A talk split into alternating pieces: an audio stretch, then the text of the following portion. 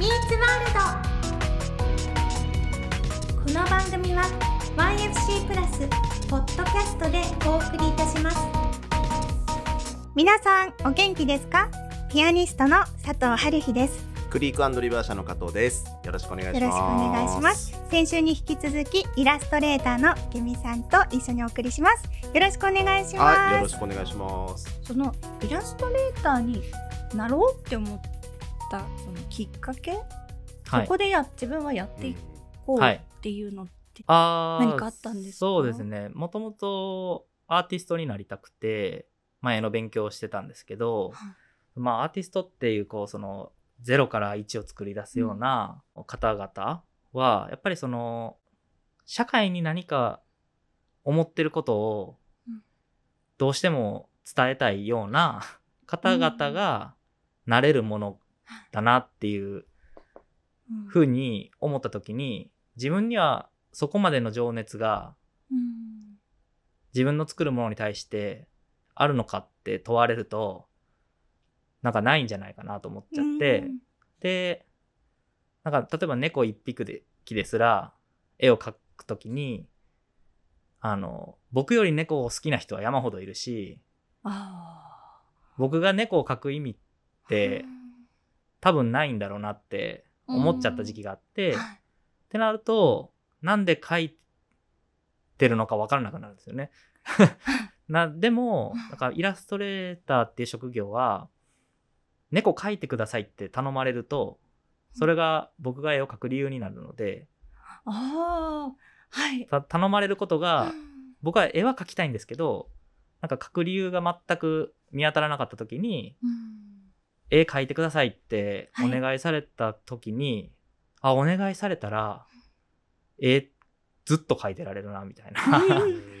っていうはい。のに気づいてうん。考え方が変わってじゃあ頼まれる絵描きってどんな絵描きなんだろうって思ったらい。四季は全部描ける。うん。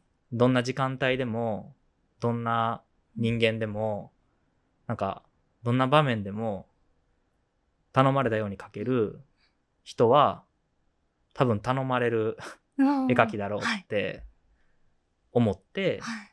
えっと、20代のうちははい、町の定食屋さんを目指して、あ中華も食べれる、チャーハンも食べれるし、なんか、とんかつもあるし、はい。なんか、食べたいものが、それなりの価格で、うんそれなりに美味しちょっと。くはい。食べれるよううなんイラストレーターにまずなろうっていうので、あの、小説の表紙とかうん。で、まあ、いろんなモチーフ描く機会を与えてもらって、で、それで描けるようになったり、一個一個モチーフ調べて描くようにして、あの、知識を徐々に増やしていって、うん。で、今まあ30代入って次なんかこう、40代でレストランを開くためには、うん。自分はイタリアンが好きだなっていう気づきが20代とか30代多分あると思うんで、はい。なんかそういうのを見つけて、なんか、うんまあ、専門店1個でもできたら嬉しいなっていう点乗りではい。はい。今を書いてるところなんですけど、あなんでまあイラストレーターを目指すっていうなった時に考えたのはそういうことですね。あじゃあそういうクライアントさんはい。の音楽であったり、はい。小説であったりはい。っていうものを、でもそれってやっぱりそれを絵にするこうん。うなん想像力というか、はそういうものがないとできないですよそうね。ですね。うん。はい。なんでまあそこを美術の時に、アーティストを目指してた時に、あ。絵画っていうのは、まあありとあらゆるモチーフに意味があって、うんうんうん構図とかはい。指の仕草一つにストーリーがあるんだよっていうところのその情報をまあうまいことイラストレーションに仕事に活かせることができたらあのまあ表面的に何かなぞ形をなぞったような絵とかじゃなくて、まあ、本質的なストーリーがまあうん。しっかり言語の壁を越えてまあ届くんじゃないかなってうん思って書いてますね。はい。そりゃいいものできるよ。いやできこれますね本当にはいありがとうございます。はいすもうごいね。柱がもう王道です。すごいねうんなんか私の場合は作曲でそはいのクライアントさんから、うんその例えばこうキーワードをいただいて、えー以前やらせていただいたそのお仕事で言うと例えばプロジェクションマッピングでそこに北斎の絵も入っていてでこういうノスタルジックなき感じだとか、子供の声が聞こえてくるような感じとか、はい。そういう具体的なキーワードをいただいて、はい。それを持って自分がこう音楽を作うんるっていう作業をしたんですけど、はい。そのイラストを描くっていうのは、はいその作業と似ているあ、そうですね。はい。かなりはい近いしました。ことだと思います。あのツイッターで募集した質問をこの辺で、あはいはい、いくつか、あはい、はいはい。読んでみたいと思います。いきなりね、はい。難しい質あ問が難しい難しいなんだろう。絵を描くとき、どんな感情になりますか？はい。どんな感情になる？一番シンプルな答えとしては、えー何の感情も抱いてないですね。書いてる時は本当にただ手が動いてて、目的に向かって、なんか書き進めてるだけなので、なんかあんまり苦痛だと、まあ苦痛は、しんやっぱしんどい作業なので、ここ塗ってって言ってくれたら、もうなんかそろそろフォトショップとか、まあそういう絵絵を描くソフトに、自分のタッチを記憶してほしいぐらい、なるほどね。その、いつもここ塗ってるんだから、この色選択肢塗ってるんだから、塗ってよって。なんか、AI がもういて、なんか、これでいいよねぐらいしてほしいなって思うぐらい、うんやっぱり、やってる仕事は毎回同じことをしてるので。色をいねなんかまあ線が線描いて色を置いて色を調整してとかなんかやってることは常に同じことの繰り返しなのでなんかやっぱりこう学生の時仕事にする前に絵を描いてる方たちって絵を描くことがすごいことだと思ってて。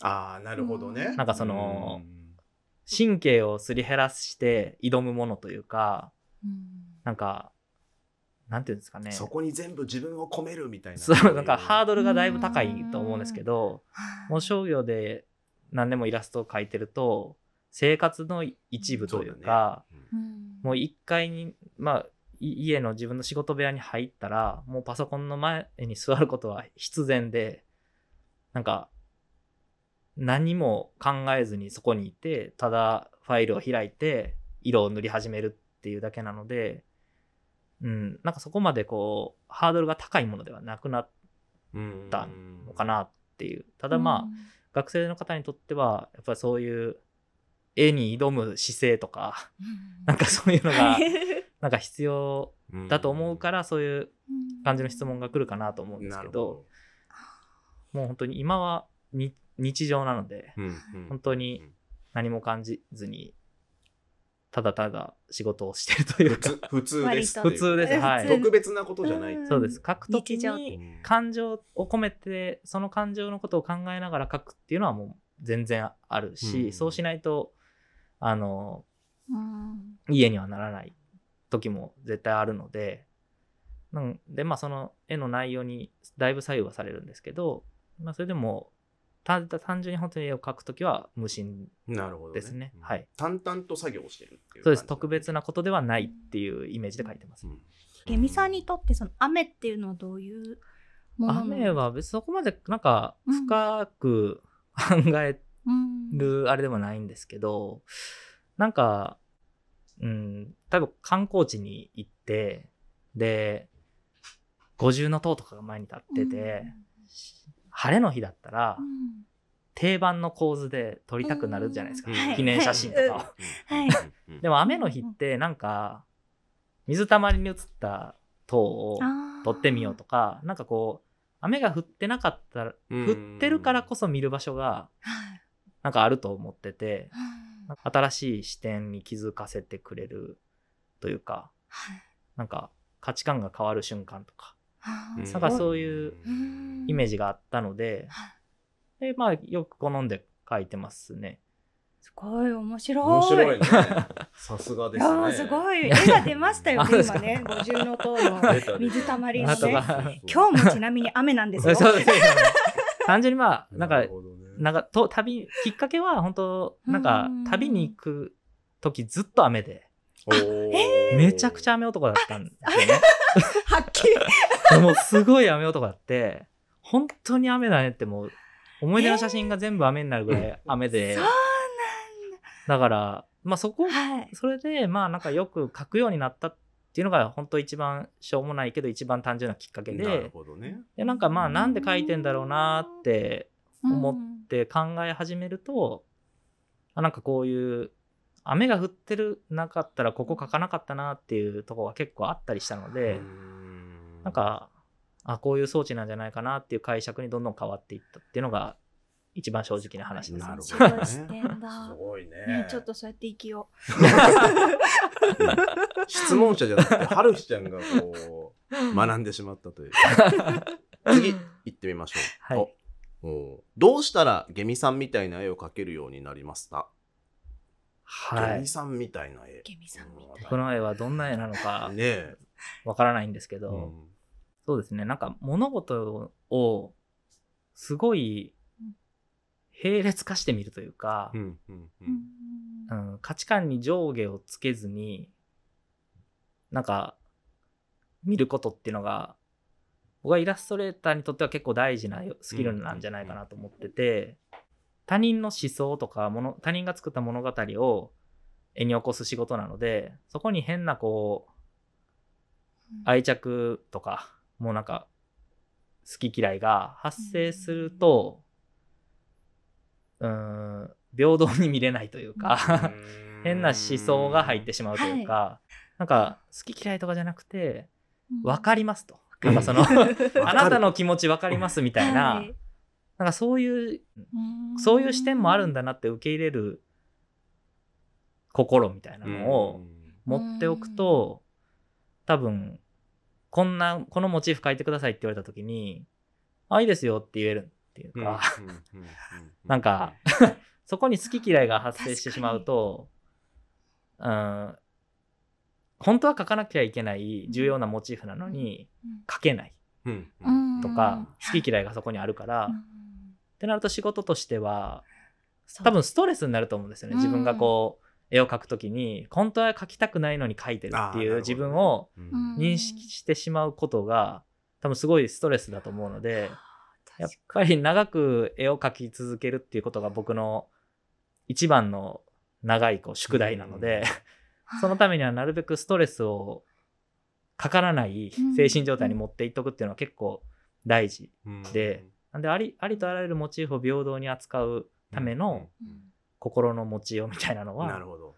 あの絵を描くのに必要かなと。思って、誰にとってもあのいいなと思ってもらえるすごい中立な部分で絵を描いていたいっていうのがあるのでなんでまあ教科書のお仕事をもらえたのもなんかそこまあ変な武器がなかったっていうのが一つなのかなと思いますね。自分の場合はまあ安全に なんていうんですかね、まあ、一定のクオリティのものが頼めば来ますよっていうのがまあ売りというまかあ、それがゲミ君のスタイルってことね。そうです。僕のこれがスタイルですね。へーはい、すごい。大人。ね。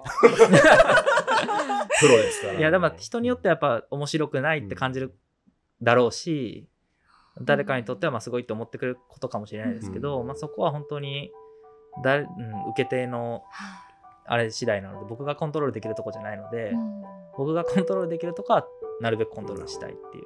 いやすごい学ばせていただいてます。すごいですよ。はい、すごいなんか私ゲミさんになりますね。クラシック界のゲミって わかります精神なると。はるひちゃんが聞いたんじゃないの？って感じ。こちらの YFC プラスポッドキャストのステッカーをゲミさんに差し上げたいと思います。ありがとうございます。はい、すいません。ありがとうございます。